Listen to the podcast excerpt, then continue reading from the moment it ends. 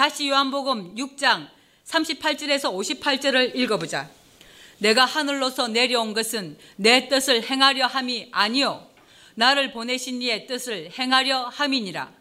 나를 보내신 이의 뜻은 내게 주신 자 중에 내가 하나도 잃어버리지 아니하고 마지막 날에 다시 살리는 이것이니라.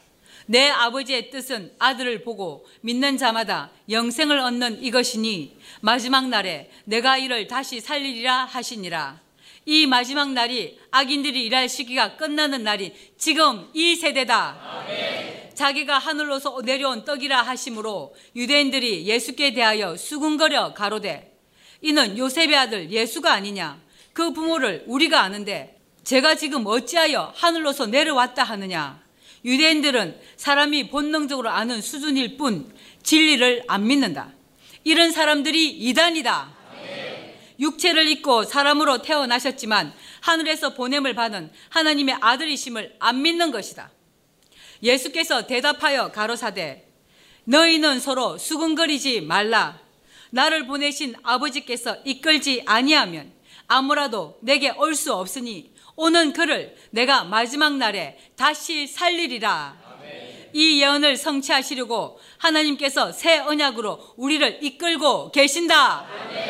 선지자의 글에 저희가 다 하나님의 가르치심을 받으리라 기록되었은즉 선지자의 글은 이사야 54장 13절 17절이다. 내 모든 자녀는 여호와의 교훈을 받을 것이니 내 자녀는 크게 평강할 것이며 너는 의로 설 것이며 학대가 내게서 멀어질 것인즉 내가 두려워 아니할 것이며 공포 그것도 너를 가까이 못할 것이라. 그들이 모일지라도 나로 말미암지 아니할 것이니 누구든지 모여 너를 치는 자는 너를 인하여 패망하리라 숯불을 불어서 자기가 쓸만한 기계를 제조하는 장인도 내가 창조하였고 파괴하며 진멸하는 자도 내가 창조하였은즉 물은 너를 치르고 제조된 기계가 날카롭지 못할 것이라. 무릇 이르다 너를 대적하여 송사하는 혀는 내게 정죄를 당하리니 이는 여호와의 종들의 기업이요 이는 그들이 내게서 얻은 의니라. 여호와의 말이니라. 내 모든 자녀는 여호와의 교훈을 받을 것이니 내 자녀는 크게 평강할 것이며 너는 의로 설 것이며 학대가 내게서 멀어질 것인즉 내가 두려워 아니할 것이며 공포 그것도 너를 가까이 못할 것이라 명백하게 나와 우리에 대한 예언이다. 하나님께서 나를 사용하셔서 하나님의 교훈을 받게 하시고 계신다. 13년째 이 일이 이 본문의 성취다. 이를 두고 저희가 다 하나님의 가르치심을 받으리라고 하신 대로 성취되고 있다. 그들이 원수들 후욕하는 그들이 모일지라도 나로 말미암지 아니한 것이니 예수 이름 하나님의 이름 사용하여 모여 있어도 하나님께서 모으신 것이 아니라는 뜻이다. 누구든지 모여 너를 치는 자는 나를 우리를 치려고 모여서 온갖 깨를 내고 거짓말로 죄주를 만들어서 옥에 가두어 두고 괴롭혀도 너를 인하여 패망하리라. 아멘. 아무도 의심 안 해도 된다. 나와 우리에 대한 예언이다. 나는 하나님의 뜻을 대언하고 이 교훈은 하나님께서 친히 교훈하시는 하나님의 일이다. 이런 일을 대적하는 그들은 영원히 패망한다. 이를 두고 신약 성경에서는 성령을 해방하는 자는 이 세상에서도 오는 세상에서도 사함을 받지 못하고 영원한 죄에 처한다고 하신 것이다. 이렇게 성경은 실상, 곧 사실이다. 누구든지 모여 너를 치는 자는 새 예루살렘 거룩한 떡덩이들 단수로 말한 것은 나에 대한 지칭이며 한 가족이니까 단수로 말씀하신 것이다. 누구든지 모여 너를 치는 자는 너를 인하여 나를 비방하고 이단이니 종말론자라 하고 온갖 거짓말로 비방하고 업신여긴 것 때문에 미리 예언되어 있지만 나와 우리에 대해서도 전 성경에 예언되어 있다. 이는 나도 우리도 하늘에서 이 땅에 온 보냄을 받은 자라는 하나님의 증거다. 이렇게 생명책에 이름이 기록되어 있는 사람이 구원을 받고 영생에 이른다. 너를 치는 자는 너를 인하여 패망하리라. 패망하다. 잠언 10장 10절에 입이 미련한 자는 패망하니라. 13절 13절에 말씀을 멸시하는 자는 패망을 이루고 계명을 두려워한 자는 상을 잇느니라. 16장 18절에 교만은 패만의 선봉이요 겁찬 마음은 넘어집의 앞잠이니라. 21장 15절에 공의를 행하는 것이 어인에게는 즐거움이요 죄인에게는 패망이니라. 18절에 어인은 어인의 대속이 되고 괴사한 자는 정직한 자의 대신이 되느니라 고 하신 것이다 더 치명적인 결과는 잠언 29장 1절이다 자주 책망을 받으면서도 목이 곧은 사람은 갑자기 패망을 당하고 피하지 못하리라. 책망은 타장 마당이며 진리의 성령이 실상으로 와서 죄에 대하여 의에 대하여 심판에 대하여 세상을 책망한다. 이런 책망을 받아도 깨달음이 없는 것이 교만한 자다. 고의적으로 살인만 안 했으면 지금 새 언약으로 다시 창조함을 받으면 된다. 아멘. 이사야 1장 18절에서 20절에 미리 언약해 두셨다. 여호와께서 말씀하시되 오라 우리가 서로 변론하자 너희 새가 주홍 같을지라도 눈과 같이 희어질 것이요 진홍같이 붉을지라도 양털같이 되리라 너희가 즐겨 동동하며 땅의 아름다운 소산을 먹을 것이요 너희가 거절하여 배반하며 탈에 삼키우리라 여호와의 입에 말씀이니라 너를 치는 자는 너를 인하여 패망하리라. 숯불을 불어서 자기가 쓸만한 기계를 제조하는 장인도 내가 창조하였고 파괴하며 진멸하는 자도 내가 창조하였은즉 물은 너를 치르고 제주된 기계 이유 박택 후욕하는 그들 형사 검사 판사 방송국 PD 등등이 나를 치르고 제주된 기계다. 물은 너를 치르고 제주된 기계가 날카롭지 못할 것이라. 아멘. 후욕하는 그들 진술을 자세히 보면 거짓말이 거짓말을 낳고 횡설수설한다. 얼마나 유치하고 저급한지 어린아이라도 분별이 된다. 무릇 일어나 너를 대적하여 송사하는 혀는 이 예언은 명백하게 나에 대한 송사, 곧 우리에게서 나간 후욕하는 그들에 대한 예언으로 사실이 된 지 2년이 다 되었다. 송사는 분쟁에 대한 판결을 내리는 일이다. 신앙과 진리를 사수하다가 억울하게 송사에 휘말려 고난을 당하고 심지어 죽임을 당한 사례도 있다. 나봇, 다니엘, 예수 그리스도, 스데반, 바울 등이다. 그러나 이 본문은 지금 이 세대 나에 대한 우리에 대한 예언이다. 물을 일어나 너를 대적하여 송사하는 혀는 날카롭지 못할 것이요 내게 정죄를 당하리니 지금 이미 하나님의 말씀으로 판결하고 있다. 전 성경을 성경으로 해석하고 사실에 대해서 진리 그대로 증명해야 하므로 반드시 이 예언대로 이루어진다. 이는 여호와의 종들의 기업이요. 문자 그대로 말하면 부모나 근친으로부터 물려받은 재산이나 사업, 상속, 유산, 고대 이스라엘 사회에서는 토지가 주된 기업이며 자손 대대로 물려진 유산이었다. 이 토지는 단순히 물질적 재산 가치 이상의 의미를 갖는데 이는 기업이 하나님께서 당신의 백성에게 허락하신 은혜요, 선물이기 때문이다. 따라서 기업의 땅은 함부로 양도할 수 없고 한편 신학에서 이 기업은 예수 그리스도의 성육신과 사역에 관련되어 있다. 예수님은 성육신을 통해 하나님의 아들이 되심으로 만물의 상속자가 되셨다. 그리고 구역 사석을 완성하심으로써 이를 믿는 모든 성도들이 하나님의 자녀가 되는 길을 열어 놓으셨다. 이렇게 예수 그리스도를 통해서 누리게 된 저의 기업은 영생이다. 또한 하나님 나라에 들어가는 것이다. 하지만 이는 전적으로 하나님의 주권적인 은혜이며 선물이다. 더욱이 이 기업은 예수 그리스도를 믿는 모든 이방에게도 적용이 된다. 나아가 이 기업은 현재 이 땅에서 누릴 수 있고 또 악인들이 지배하는 이 세상이 끝나고 오는 세상에서 영원히 누리게 될 상급이다. 아멘. 고린도전서 15장 50절에 형제들아 내가 이것을 말하노니 혈과 육은 하나님 나라를 유업으로 받을 수 없고 또한 썩은 것은 썩지 아니한 것을 유업으로 받지 못하느니라. 베드로전서 1장 3절 4절에 찬송하리로다 우리 주 예수 그리스도의 아버지 하나님이 그 많으신 긍휼대로 예수 그리스도의 죽은 자 가운데서 부활하심으로 말미암아 우리를 거듭나게 하사 산 소망이 있게 하시며 썩지 않고 더럽지 않고 쇠하지 아니하는 기업을 있게 하시나니 곧 너희를 위하여 하늘에 간직하신 것이라. 하늘에 간직하신 것이라고 하신 것은 전 성경에 이미 예언되어 있다는 뜻이며 하나님께서 이미 정하신 뜻이었다. 따라서 이 기업은 영원한 기업이다. 이는 그들이 내게서 얻은 의니라 여호와의 말이니라. 그러므로 하늘에 간직하신 것이라고 하신 것이다. 이미 이 예언은 13년째 실상이 되어 이루어지고 있다. 이를 두고 요한복음 6장 45절에 선지자의 글에 저희가 다 하나님의 가르치심을 받으리라. 고 예언을 뜻한다. 전 성경에 너무 많다. 몇 군데 더 가보자. 10편 25편 8절에서 12절. 여호와는 선하시고 정직하시니 그러므로 그 도로 죄인을 교훈하시리로다. 온유한 자를 공의로 지도하시며 온유한 자에게 그 도를 가르치시리로다. 여호와의 모든 길은 그 언약과 정들을 지키는 자에게 인자와 진리로다.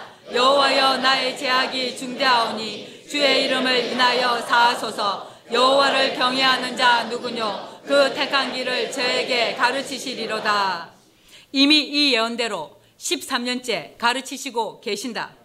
이 가르치심의 결과로 다음 예언이 성취된다. 13, 14절에 저의 영혼은 평안히 거하고 그 자손은 땅을 상속하리로다. 이 예언이 현재 이루어지고 있다. 낙토에서 여호와의 친밀함이 경외하는 자에게 있으며 그 언약을 저희에게 보이시리로다. 이렇게 정확하게 우리가 걸어온 13년째 일을 예언해 두셨고 이미 성취되고 있다. 이는 하나님의 가르치심의 명백한 증거다. 새 언약, 영원한 복음을 보이시고 가르치시고 계신다. 영혼이 평안한 것은 새 언약으로 영혼이 귀신이 다 떠난 상태를 뜻한다. 현재 진행 중인 말씀이다.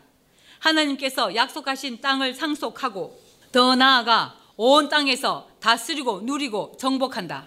이 언약을 순전하게 믿는 것이다.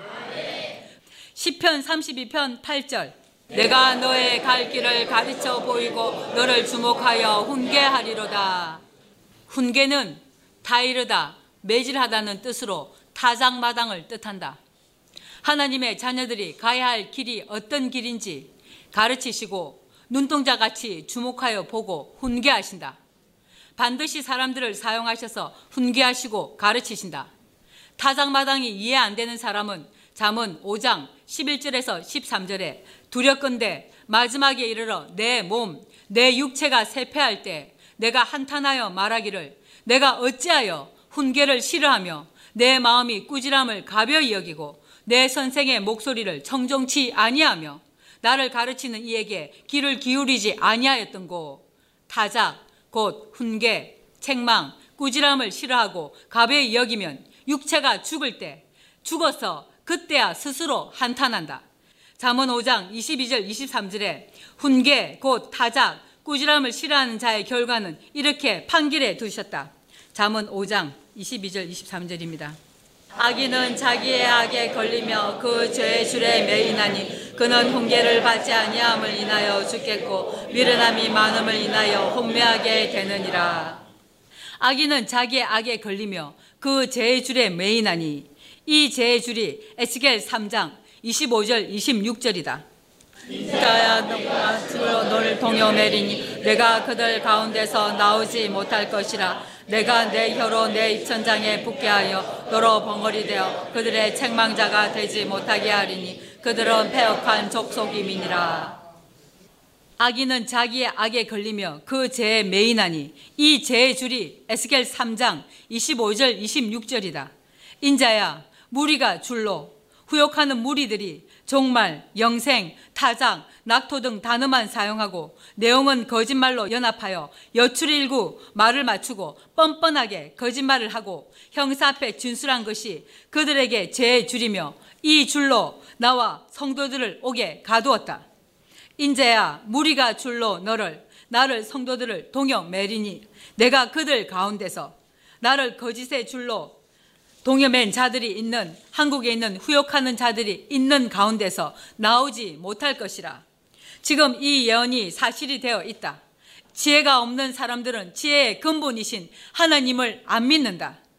내가 내 혀로 내 입천장에 붙게 하여 너로 벙어리 되어 그들의 책망자가 되지 못하게 하리니 그들은 폐역한 족속 이민이라.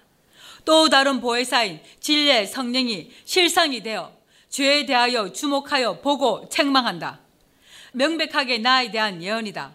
그래서 잠언 31장 8절에 너는 벙어리와 고독한 자에 둘 다 우리 목사님의 송사를 위하여 입을 열지니라 라고 하신 것이고 이사야 1장 16절에서 23절에 너희는 스스로 씻으며 스스로 깨끗게 하여 내 목전에서 너희 악업을 버리며 악행을 거치고 선행을 배우며 공의를 구하며 학대받는 자를 도와주며 고아를 위하여 신원하며 과부를 위하여 변호하라 하셨느니라. 여호와께서 말씀하시되 오라 우리가 서로 변론하자 너희 죄가 주홍 같을지라도 눈과 같이 희어질 것이요. 진홍같이 붉을지라도 양털같이 되리라. 너희가 즐겨 순종하며 땅의 아름다운 소산을 먹을 것이요. 너희가 거절하여 배반하면 칼에 삼키우리라. 여호와의 입의 말씀이니라. 신실하던 성업이 어찌하여 장기가 되었는고 공평이 거기 충만하였고 의리가 그 가운데 거하였더니 이제는 살인자들 뿐이었도다 내 어는 찌기가 되었고 너의 포도주에는 물이 섞였도다 내 방백들은 폐역하여 도적과 짝하며 다 뇌물을 사랑하며 사례물을 구하며 고아를 위하여 신원치 아니하며 고바의 생사를 수리치 아니하는도다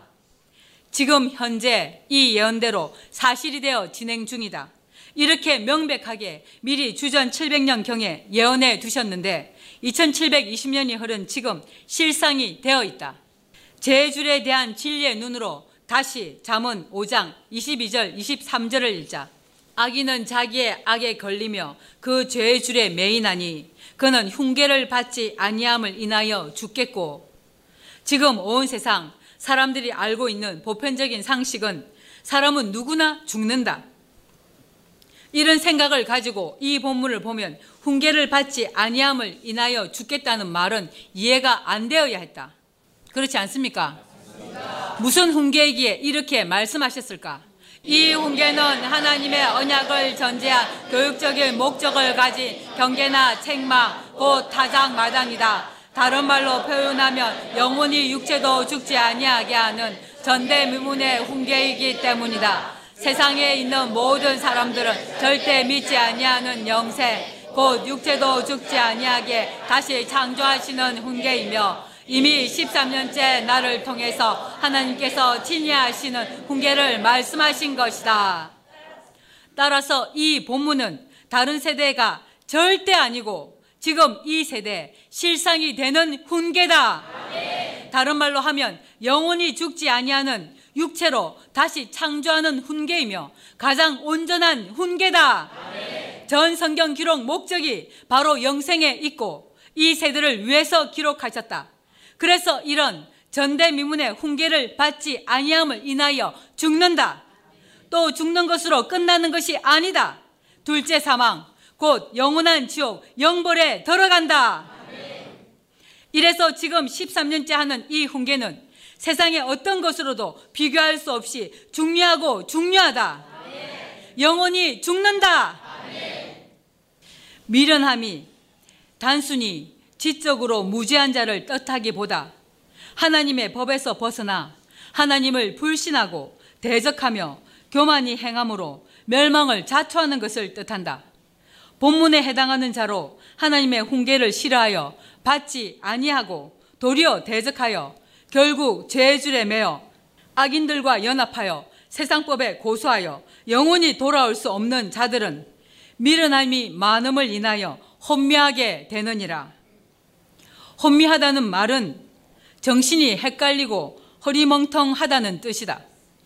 이 미련함은 귀신의 열매다. 우리 모두 한 몫의 삶을 살 때를 돌아보면 진실로 혼미했다. 기독교인이 아닌 불신자들보다 더 허리멍텅하고 미친 짓을 한다. 그러니 성공을 못한 것이다. 예수 이름으로 들어온 더러운 귀신이 주인이 된 상태다. 성경이 모든 것을 죄 아래 가둬둔 기간에는 택함을 받은 자녀는 더 심하다. 로마서 11장 8절 9절에 기록된 바 하나님이 오늘날까지 저희에게 혼미한 심령과 보지 못할 눈과 듣지 못할 귀를 주셨다 함과 같으니라. 또 다윗이 가르되 저희 밥상이 올무와 덕과 거치는 것과 보응이 되게 하옵시고 이런 상태 곧 혼미한 상태는 귀신이 주인인 상태라서 그렇다. 귀신이 주인인 상태 증명한다. 고린도 후서 4장 3절 4절이다. 만일 우리 복음이 가리웠으면 망하는 자들에게 가리운 것이라 그 중에 이 세상 신이 믿지 아니하는 자들의 마음을 혼미하게 하여 그리스도의 영광의 복음의 광채가 비치지 못함게 함이니 그리스도는 하나님의 형상이니라. 위 본문의 이 세상 신은 저 밖에 다른 종교 지도자들을 말씀하시는 것이 아니다. 성경을 가지고 사용하지만 이 세상에 속한 말로 변개시켜서 성경 한 절 읽어 놓고 전부 성경과 다른 소리를 하는 지도자를 말씀하신다. 이들은 이 세상에 속한 자들이다. 그래서 다음과 같이 말씀하셨다. 요한 1서 4장 5절 6절에 저희는 세상에 속한 고로 세상에 속한 말을 하며 세상이 저희 말을 듣느니라. 우리는 하나님께 속하였으니 하나님을 아는 자는 우리의 말을 듣고 하나님께 속하지 아니한 자는 우리의 말을 듣지 아니하나니 진리의 영과 미혹의 영을 이로써 아느니라. 따라서 이 세상 신은 다른 말로 미혹의 영이라고 한다. 요한 2서 1장 7절에 미혹하는 자가 많이 세상에 나왔나니 이는 예수 그리스도께서 육체로 임하심을 부인하는 자라 이것이 미혹하는 자요 적 그리스도니 이들에 의해 성경을 가지고 살았다 하는 예수 이름을 가지고도 영적으로 죽은 자가 되고 마음이 혼미해진 것이다. 따라서 지금 이 세대는 다음 예언대로 실상이 되어 있다. 이사야 29장 9절에서 14절이다. 저희는 놀라고 놀라라. 너희는 소경이 되고 소경이 되라. 너희의 치암이 포도주로 인함이 아니며 그들의 비틀거림이 독주로 인함이 아니라 대저 여호와께서 깊이 잠들게 하는 신을 너희에게 부어주사 너희의 눈을 감기셨음이니 눈은 선지자요 너희 머리를 덮으셨음이니 머리는 성견자라. 그러므로 모든 묵시가 너희에게는 마치 봉한 책의 말이라 그것을 유식한 자에게 주며 이르기를 그대에게 청하노니 이를 읽으라 하면 대답하기를 봉하였으니 못하겠노라 할 것이요. 또 무식한 자에게 주며 이르기를 그대에게 무, 나는 무식하다 할 것이니라. 주께서 가라사대 이 백성이 입으로는 나를 가까이 하며 입술로는 나를 존경하나 그 마음은 내게서 멀리 떠났나니 이들이 나를 경외함은 사람의 계명으로 가르침을 받았을 뿐이라. 그러므로 내가 이 백성 중에 기이한 일, 곧 기이하고 가장 기이한 일을 다시 행하리니 그들 중에 지혜자의 지혜가 없어지고 명철자의 총명이 가리워지리라. 지금 전 세계 기독교 천주교가 이와 같은 영적인 상태다.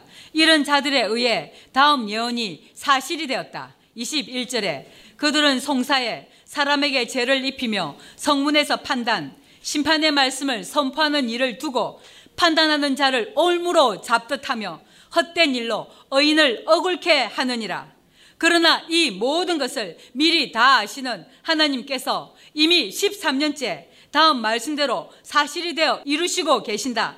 22절에서 24절에 그러므로 아브라함을 구속하신 여호와께서 야곱 족속에게 대하여 말씀하시되 야곱이 이제부터는 부끄러워 아니하겠고 그 얼굴이 이제부터는 실색하지 아니할 것이며 실색이란 극심한 공포와 재난으로 인해 얼굴이 하얗게 질리다. 핏기가 없어지다는 뜻이다. 너무 놀라서 얼굴이 하얗게 되다라는 의미다. 만세전에 택한 자녀들은 새 언약인 영원한 복음으로 모든 범죄에서 온전히 진리의 하나님께로 돌아서게 하셔서 대환란이 와도 어떠한 재난에도 놀라지 아니하도록 다시 창조하신다. 따라서 이 예언은 이미 사실이 되어 실행 중인 말씀이다. 그 자손은 나의 손으로 그 가운데서 행할 것을 볼 때 내 이름을 거룩하다 하며 야곱의 거룩한 자를 거룩하다 하며 이스라엘의 하나님을 경외할 것이며 마음이 혼미하는 자도 총명하게 되며 원망하는 자도 교훈을 받으리라 하셨느니라. 이 예언대로 하나님의 교훈을 13년째 받고 있다. 아멘. 따라서 하나님의 교훈인 새 언약을 받고 다시 창조가 되면 마음이 혼미하던 자도 반드시 총명하게 된다. 아멘. 그러나 그릇에 따라 차이가 나지만 이 진리를 믿거라. 아멘. 사람으로는 절대 할 수 없는 일이지만 하나님께서는 못하실 것이 없다. 이런 교훈을 받지 아니하고 거절하면 다음 예언대로 된다. 예레미야 애가 2장 11절 12절에 판결해 두셨다. 내 눈이 눈물에 상하며 내 창자가 끊으며 내 간이 땅에 쏟아졌으니 이는 처녀 내 백성이 패망하여 어린 자녀와 젖먹는 아이들이 성읍 길거리에 혼미함이로다. 지금 2020년 5월 29일 오후 7시 뉴스에 미국의 코로나19로 사망한 자가 10만 47명이다. 111일째 매일 900명씩 죽었다. 전 세계 사망자는 35만 3,400명이다. 원어성경 연구에서 13명이 코로나 확진자가 되었다고 한다. 저희가 성읍 길거리에서 상한 자처럼 혼미하여 그 어미의 품에서 혼이 떠날 때, 죽을 때 어미에게 이르기를 곡식과 포도주가 어디 있느뇨 하도다. 다시 잠언 5장 23절로 가서 읽자. 그는 훈계를 받지 아니함을 인하여 죽겠고 미련함이 많음을 인하여 혼미하게 되느니라. 바꾸어 말하면 마음이 혼미한 자도 하나님의 훈계를 받으면 반드시 총명하게 된다. 아멘. 그러므로 하나님의 훈계 곧 타장 마당은 잠언 6장 23절에 대저 명령은 덩불이요 법은 빛이요 훈계 책망은 곧 생명의 길이라. 잠언 8장 10절에도 너희가 은을 받지 말고 나의 훈계를 받으며 정금보다 지식을 얻으라. 32절 33절에도 아들들아 이제 내게 들으라 내 도를 지키는 자가 복이 있느니라 훈계를 들어서 지혜를 얻으라 그것을 버리지 말라. 잠언 10장 17절에 훈계를 지키는 자는 생명길로 행하여도 징계를 버린 자는 걸어가느니라. 훈계를 지키는 자는 생명길로 행하여도 징계를 버리는 자는 징계. 징계란 하나님의 뜻을 저버리는 자를 바로잡기 위해서 훈육하고 벌하다. 죄를 뉘우치고 회개하도록 꾸짖고 채찍질하다. 잘못을 고치다. 부모가 아이에게 매질하여 벌하다라는 뜻이다. 하나님께서 당신의 백성을 훈계하시고 깨우치실 뿐 아니라 바른 길로 가도록 징벌하심을 말한다. 또한 상대를 바르게 세우기 위한 꾸지람, 단련, 경계, 심판의 의미보다 바로 세우고 성숙시키기 위한 교육적인 목적으로 내리는 훈련, 연단이기도 하다. 원의 뜻은 아이를 양육하다, 교육의 효과를 위해 징계하다, 매로 때리다 라는 의미다. 훈계를 지키는 자는 생명길로 행하여도 징계를 버리는 자는 그릇 가느니라. 잠언 12장 1절에 훈계를 좋아하는 자는 지식을 좋아하나니 징계를 싫어하는 자는 짐승과 같으니라.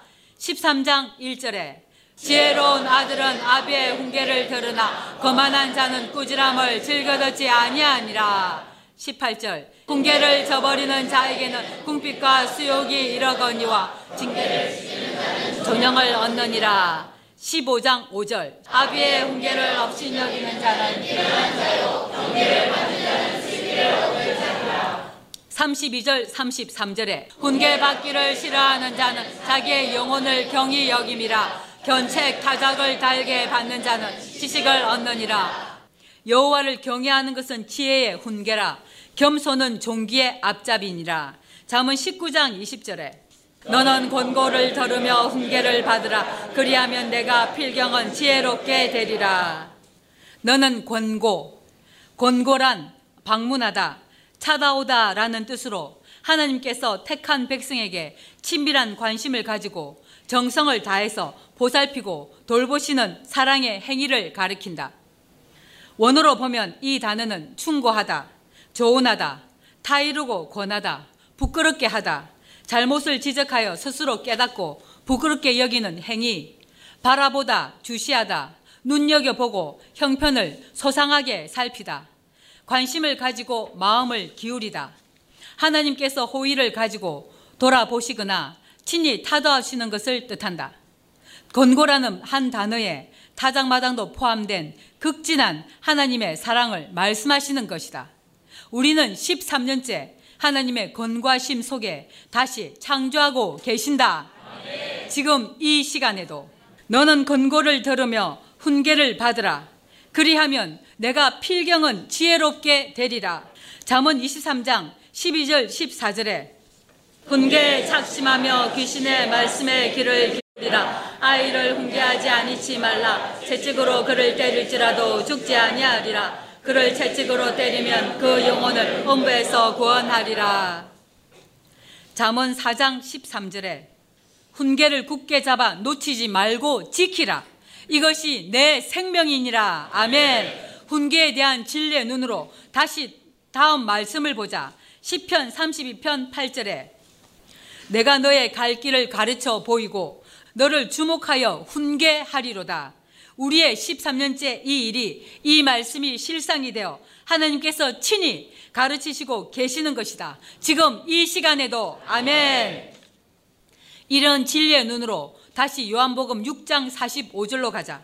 선지자의 글에 저희가 다 하나님의 가르치심을 받으리라 기록되었은즉 내게로 오느니라. 선지자의 글에 선지자를 통한 하나님의 말씀에 저희가 지금 이 시간에는 은혜로 교회 전 성도들 우리에 대한 예언이다. 선지자의 글에 저희가 다 하나님의 가르치심을 받으리라. 아멘. 명백하게 전대미문의 새 언약으로 하나님께서 친히 나를 통하여 가르치시고 계시고 지금 이 말씀은 사실이 되어 성취되고 있다. 성경은 책의 글이 아니라 살아계신 하나님의 말씀이고 실상이 되어 땅에서 그대로 이루어진다. 진리는 이런 것이다. 혀로 말만 하는 것이 아니라 사실이 되어 그대로 이루어지는 것이다. 이런 진리를 귀신의 처소에서는 상상하게 만들고 세상에 속한 소리로 변개시켜서 가르치는 것이 귀신의 가르침이다. 그런데 사람들은 디모데전서 4장 1절 2절에 그러나 성령이 밝히 말씀하시기를 후일에 어떤 사람들이 믿음에서 떠나 미혹해 하는 영과 귀신의 가르치심을 조들이라 하셨으니 자기 양심이 화인 맞아서 외식함으로 거짓말하는 자들이라 하신 예언이 사실이었다. 성경을 가지고 귀신이 가르친 것이다. 이 사실을 모른다. 예수 이름으로 귀신아 떠날지어다 하고 귀신을 쫓는 목사는 자신이 귀신인 줄 절대 모른다. 얼마나 무지몽매한지 자신은 예수 이름, 곧 주의 이름으로 귀신을 쫓아냈다고 생각하고 말한다. 이런 사람을 종교에 차하나 깨닫지 못하는 사람은 멸망하는 짐승 같다고 하신 것이다. 지금 전 세계 천주교 기독교는 크게 두 부류다. 귀신이 가르치거나 하나님께서 가르치시거나 둘 중에 하나다. 귀신의 가르침도 하나님의 가르침도 모두 사람을 사용하신다. 귀신의 가르침을 다른 말로 표현하면 미혹의 영, 짐승이 뿌린 시라고 하고 이들이 드리는 예배는 신명기 32장 17절에 그들은 하나님께 제사하지 아니하고 마귀에게 하였으니 곧 그들의 알지 못하던 신 근래 일어난 새신 너희 열조에 두려워하지 않던 것들이로다 라고 하신 것이다. 이들 곧 가르치는 귀신들, 미혹의 영들이 이 세상 신들이다. 이런 귀신들을 짐승에 비유하신 것이다. 따라서 이런 이 세상 신이 거룩한 강단에 서 있는 우상이며 교인들은 우상을 숭배하는 것이다. 사람과 짐승을 왜 같은 날 창조하시는지에 대한 해답이다. 귀신이 성경을 가지고 지옥불에서 나오는 소리로 변개시켜서 가르치는 것을 누가 알았으며 믿겠느냐? 이런 귀신이 예수 이름으로 귀신아 떠날지어다 라고 손을 얻고 안수하고 혀로 호리고 아첨하는 소리를 사람들은 더 좋아한다. 귀신이 가르치는 선생 노릇 하는데 하물며 성령이 가르치는 것을 못 믿는 그들은 누구냐? 요한복음 14장 26절에 보혜사 곧 아버지께서 내 이름으로 보내실 성령 그가 너희에게 모든 것을 가르치시고 내가 너희에게 말한 모든 것을 생각나게 하시리라. 보혜사 곧 아버지께서 성부 하나님께서 내 이름으로 또 다른 보혜사는 반드시 한 남편 예수 그리스도를 믿고 머리가 된 그리스도인으로 이 땅에 온 사람이어야 한다. 그래서 내 이름으로 보내실 성령 그가 그가라는 말은 말하는 이와 듣는 이가 아닌 사람을 가리키는 3인칭 대명사다. 사람들이 상상하는 성령이 아니고 실상이다. 반대로 귀신도 상상이 아닌 실상이다.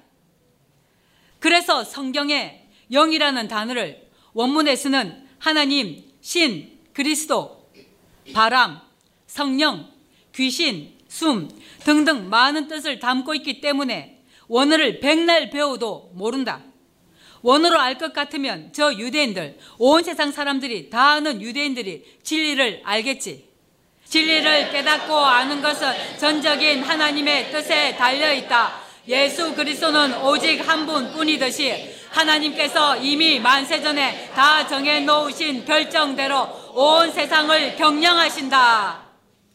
당시 예수님께서 친히 하신 이 예언은 말씀하시는 예수님과 그 말씀을 듣고 있던 그 시대 사람이 아닌 사람을 두고 내 이름으로 보내실 성령 그가 라고 말씀하신 것이다. 너희에게 이 너희는 지금 이 세대 하나님의 아들들 백성들인 여러분들에게 너희에게 모든 것을 가르치시고 성령 또 다른 보혜사는 가르치시되 전 성경에 모든 것을 가르친다. 이 가르침이 하나님께서 친히 가르치는 것이며 나는 그릇으로 사용되는 것이다. 예수 그리스도께서 가르치실 때 분명히 말씀하셨다. 당신이 가르치시는 말은 예수님의 말이면서 살아계신 하나님 아버지의 말씀이라고 하셨다. 성경은 약 1600여 년간 40여 명의 저자인 사람들을 사용하셔서 기록하셨지만 이는 하나님의 말씀이다. 이 성경 곧 진리를 가지고 모든 진리 가운데로 인도하여 가르치시는 것을 두고 요한복음 6장 45절에 하나님의 가르치심을 받으리라고 하신 것이다. 성령이 지금까지 사람들이 상상한 것이라면 교회와, 교회와 목사가 왜 필요하겠나? 각자 기도해서 받으면 되지. 반대로 귀신도 보편적으로 모든 사람이 알고 있는 귀신은 상상해서 만든 것이다. 귀신은 사람의 생각을 통해 들어오고 그 생각이 몸을 움직이게 만든다. 보혜사 곧 아버지께서 내 이름으로 보내실 성령 그가 너희에게 모든 것을 가르치시고 내가 말한 모든 것을 생각나게 하시리라. 예수 그리스도께서도 영원히 하나님 앞에 계시다가 이 땅에 육체를 입고 오셨고 구약 성경을 가지고 가르치셨다. 이는 요한복음 6장 45절의 말씀대로 당시도 하나님의 가르치심이었다. 그래서 예수께서도 대언의 영이라고 하신 것이다. 요한일서 2장 1절에 나의 자녀들아 내가 이것을 너희에게 했으면 너희로 죄를 범치 않게 하려 함이라 만일 누가 죄를 범하면 아버지 앞에서 우리에게 대언자가 있으니 곧 의로우신 예수 그리스도시라 또한 진리의 성령도 대언자다 출애굽기 7장 1절에서도 아론도 대언자라고 하셨다. 여호와께서 모세에게 이를지되 볼지어다 내가 너로 바로에게 신이 되게 하였은즉 내 형 아론은 내 대언자가 되리니 당시 모세는 하나님께 말씀을 받았고 아론은 모세의 대언자가 되어 하나님의 뜻을 백성들에게 전한 것이다. 대언하다, 대언자라는 말을 원어로 보면 모세를 대신해서 애구방 바로 앞에서 하나님의 뜻을 전달하는 사명을 맡은 자인 아론이 대언자다. 다른 말로 표현하면 선지자, 보혜사, 변호하는 자, 대변자라고 한다. 따라서 전 성경을 통으로 보면 하나님의 말씀을 백성 앞에서 선포한 선지자는 모두 대언자다. 증명한다. 에스겔 37장 7절에서 10절이다.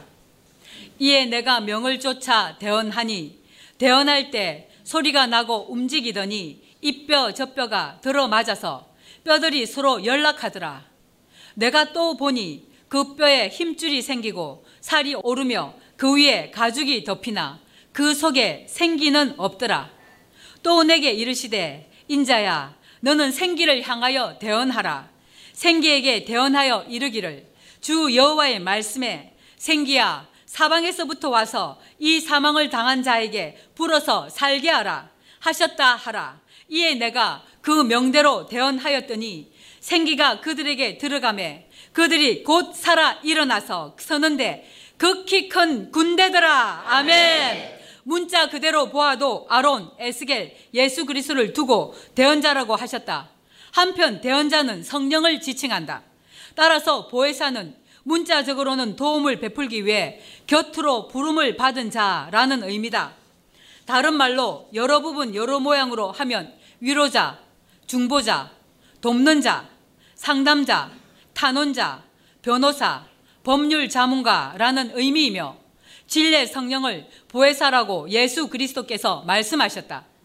종합하면 대언자, 선지자, 보혜사, 변호하는 자, 대변자, 위로자, 중보자, 돕는 자, 상담자, 단원자, 법률 자문가, 변호사를 여러 부분 여러 모양으로 말씀하셨다.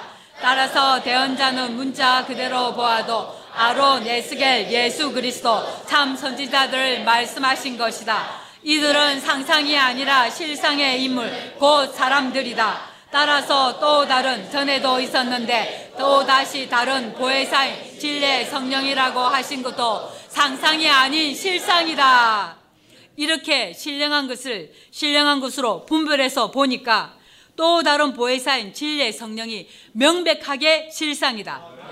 이런 보혜사 성령은 요한복음 14장 16절에 내가 아버지께 구하겠으니 그가 또 다른 보혜사를 너희에게 주사. 이런 보혜사 성령은 요한복음 14장 16절에 성도들과 영원토록 함께 거하시고 17절에 저는 진리의 영이라 세상은 능히 저를 받지 못하나니 이는 저를 보지도 못하고 알지도 못함이라. 그러나 너희는 저를 아나니 저는 너희와 함께 거하시며 또 너희 속에 계시겠습니다.